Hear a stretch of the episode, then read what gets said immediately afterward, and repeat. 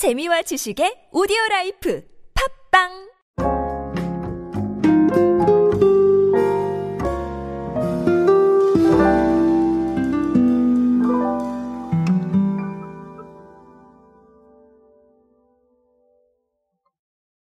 최근에 주류 문화가 많이 바뀌고 있다는 거 여러분도 알고 계실 겁니다.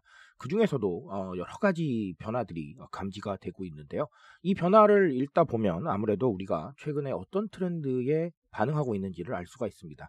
그래서 오늘은 그런 사례 하나 보면서 의미하는 바를 알아보도록 하겠습니다.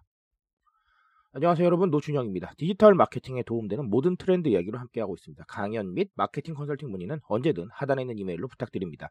자, 오늘은 RTD 이야기를 드릴 건데, 사실 RTD라는 개념이 저도 생소할 정도로 어, 쉽지 않았습니다. 왜냐하면 저는 항상 밖에서 생긴 건 말술처럼 생겼는데 왜 술을 먹지 않느냐라는 말을 굉장히 많이 들었기 때문에 아, 그 정도로 저는 알코올과 친하지 않습니다. 그래서 RTD가 도대체 어떤 개념인지가 저도 상당히 궁금했는데 물론 개념 자체는 알고 있었습니다. 즉석 음용 음료라고 하죠. ready to drink인데 자 이게 어떤 것들까지 포함할 수 있는지를 조금 네, 의문이 들었습니다. 그래서 제가 조금 알아보니까 어, 실제로 어, 보드카나 럼 같은 양주에 탄산음료나 주스 등을 섞어서 캔이나 병에 담은 것. 자, 이걸 RTD라고 얘기하기도 하고요.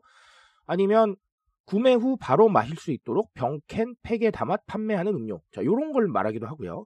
자, 그리고 어, 방금 말씀드린 대로 칵테일 하이볼과 같은 술과 섞어 마시는 주류를 상품화한 것. 자, 이렇게 의미하기도 합니다. 아, 첫 번째 말씀드린 것과 두 번째 말씀드린 건 조금 유사한 개념이죠.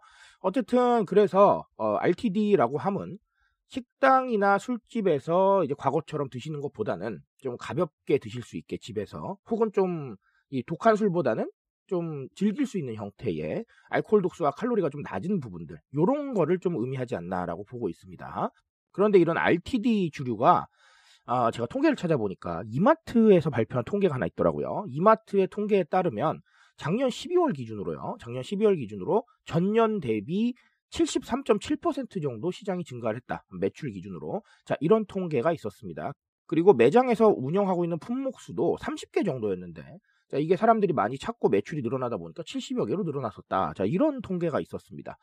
자, 그래서 이런 상황이다 보니까 롯데칠성 음료 같은 경우에도 굉장히 많이 관심을 보이고 있어요. 그래서 뭐 순하리 레몬진 혹은 클라우드 하드셀처 이런 제품들을 어, 내놓고 있습니다. 특히 이 중에서는 어, hard seltzer라는 자 이걸 조금 보실 필요가 있는데 어, hard seltzer는 어떤 제품이냐면 탄산수에 소량 알코올과 과일향을 첨가한 주류입니다. 아, 미국 시장에서 탄산수를 일컫는 단어인 셀처 워터에다가 강하다는 뜻의 hard를 붙였는데 자 이거 같은 경우는 어, 방금 말씀드린 대로 어, 칼로리도 낮고요. 그리고 알코올도 그닥 그렇게 높지 않은 편입니다. 자, 그런 부분들을 어, 특징으로 잡았다라는 겁니다. 이 시장이 증가하니까 당연히 관심을 가질 수밖에 없을 거예요, 기업들이. 그쵸? 자, 그러면 이런 것들이 무엇을 의미하겠느냐라는 겁니다. 사실, 뭐, 애주가 분들께서는, 아, 알콜 낮은 음료 아니야. 이렇게 생각하실 수도 있을 거예요. 어, 저희 아버지도 아마 그렇게 말씀하시지 않을까라고 생각을 합니다. 하지만, 어, 그만큼 반대급부에 있는 것도 지금 굉장히 많이 성장을 하고 있다라는 거에 주목을 할 필요가 있겠죠.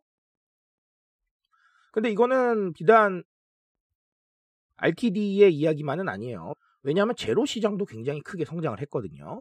자, 일단은 이런 것들로 봤을 때 첫 번째는 결국은 우리가 필봉광 트렌드에 조금 더 신경을 쓸 수밖에 없겠다라는 부분을 아, 한 번쯤은 짚고 넘어가야 될 것 같습니다.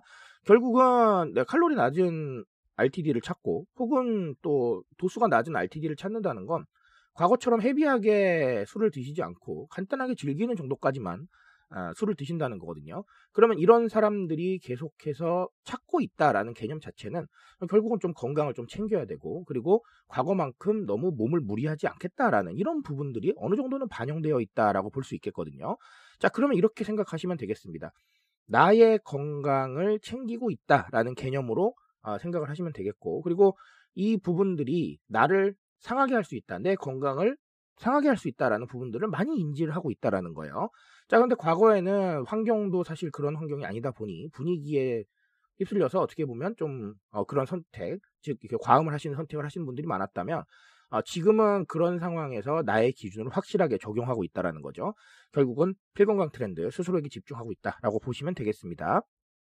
자, 그래서 어, 이거를 좀 말씀을 드리면 강연에서 많이 나오는 질문이 그렇다면 이 건강에 대한 관심들은 어디까지 갈까요? 라고 많이들 물어보시는데 저는 어디까지 가는 게 아니라 이제 쭉 이어질 거라고 생각을 합니다. 왜냐하면 자, 물론 우리가 코로나 이슈가 이런 부분에 대해서 불을 붙였지만 사실 제가 언제나 강조드리죠. 각자에게 집중하고 각자의 건강에 신경 쓰고 챙기고 이런 부분들은 기존부터 있었어요. 왜냐하면 내가 건강해야 좀 더 많은 일들을 할 수 있고 내가 건강해야 좀 더 많은 관심사를 실행을 할 수 있단 말이죠. 그렇기 때문에 스스로에 대한 집중 때문에라도 이 코로나 전에도 어, 20, 30대가 건강기능식품에 유입되는 사례들이 굉장히 많았습니다. 그러니 어, 이 부분은 코로나 이슈가 불을 붙여준 것이고 앞으로도 스스로에 대한 집중과 어, 이 예측 불가능한 환경에 대해서 적응하기 위해서 이 건강에 대한 신경을 많이 쓸 것이다. 이렇게 보시면 되겠습니다. 자, 또 다른 하나는 저는 뭐 가치라고 얘기를 하고 싶습니다. 혹은 뭐 취향 이렇게 말씀을 드리고 싶은데 가치나 취향에 대한 관심이 굉장히 많아지고 있죠. 사실 뭐 가치라는 단어는 너무나 사례가 많습니다. 이런 사례뿐만 아니라 사실 ESG 경영도 가치고 그렇죠. 어, 아니면 뭐 비건이나 이런 것도 다 가치잖아요. 결국은 누군가의 생각과 가치관에 어, 이 발현이 소비와 어떻게 연결되고 있는지를 굉장히 집중적으로 봐야 될 필요가 있겠는데 제가 앞에서 우스갯소리로 말씀을 드렸죠. 아니 알코올 도수 낮은 게 술이야? 이렇게 말씀하시는 분들도 계실 거라고. 자 그런 식으로 취향이 다양하다는 겁니다. 그렇게 생각하시는 분들도 계실 거고 아니면 이렇게 간단하게 즐기시는 게 좋은 분들도 계실 거고 아니면 또 아까도 말씀드렸지만 알코올 없는 게 좋으신 분들도 계실 거예요. 자 이런 식으로 지배적인 시장의 논리가 아니라 각자의 취향과 가치에 대한 부분들이 계속해서 발견이 되고 있다라는 것이죠. 그러면 그런 핵심 타겟들을 위해서 우리의 가치를 좀 더 알려줄 수 있는 디지털 마케팅 프로젝트가 필요할 것이고 그리고 그런 부분들이 SNS나 유튜브를 통해서 전달이 됐을 때 사람들한테 조금 더 가까이 다가갈 수가 있겠죠.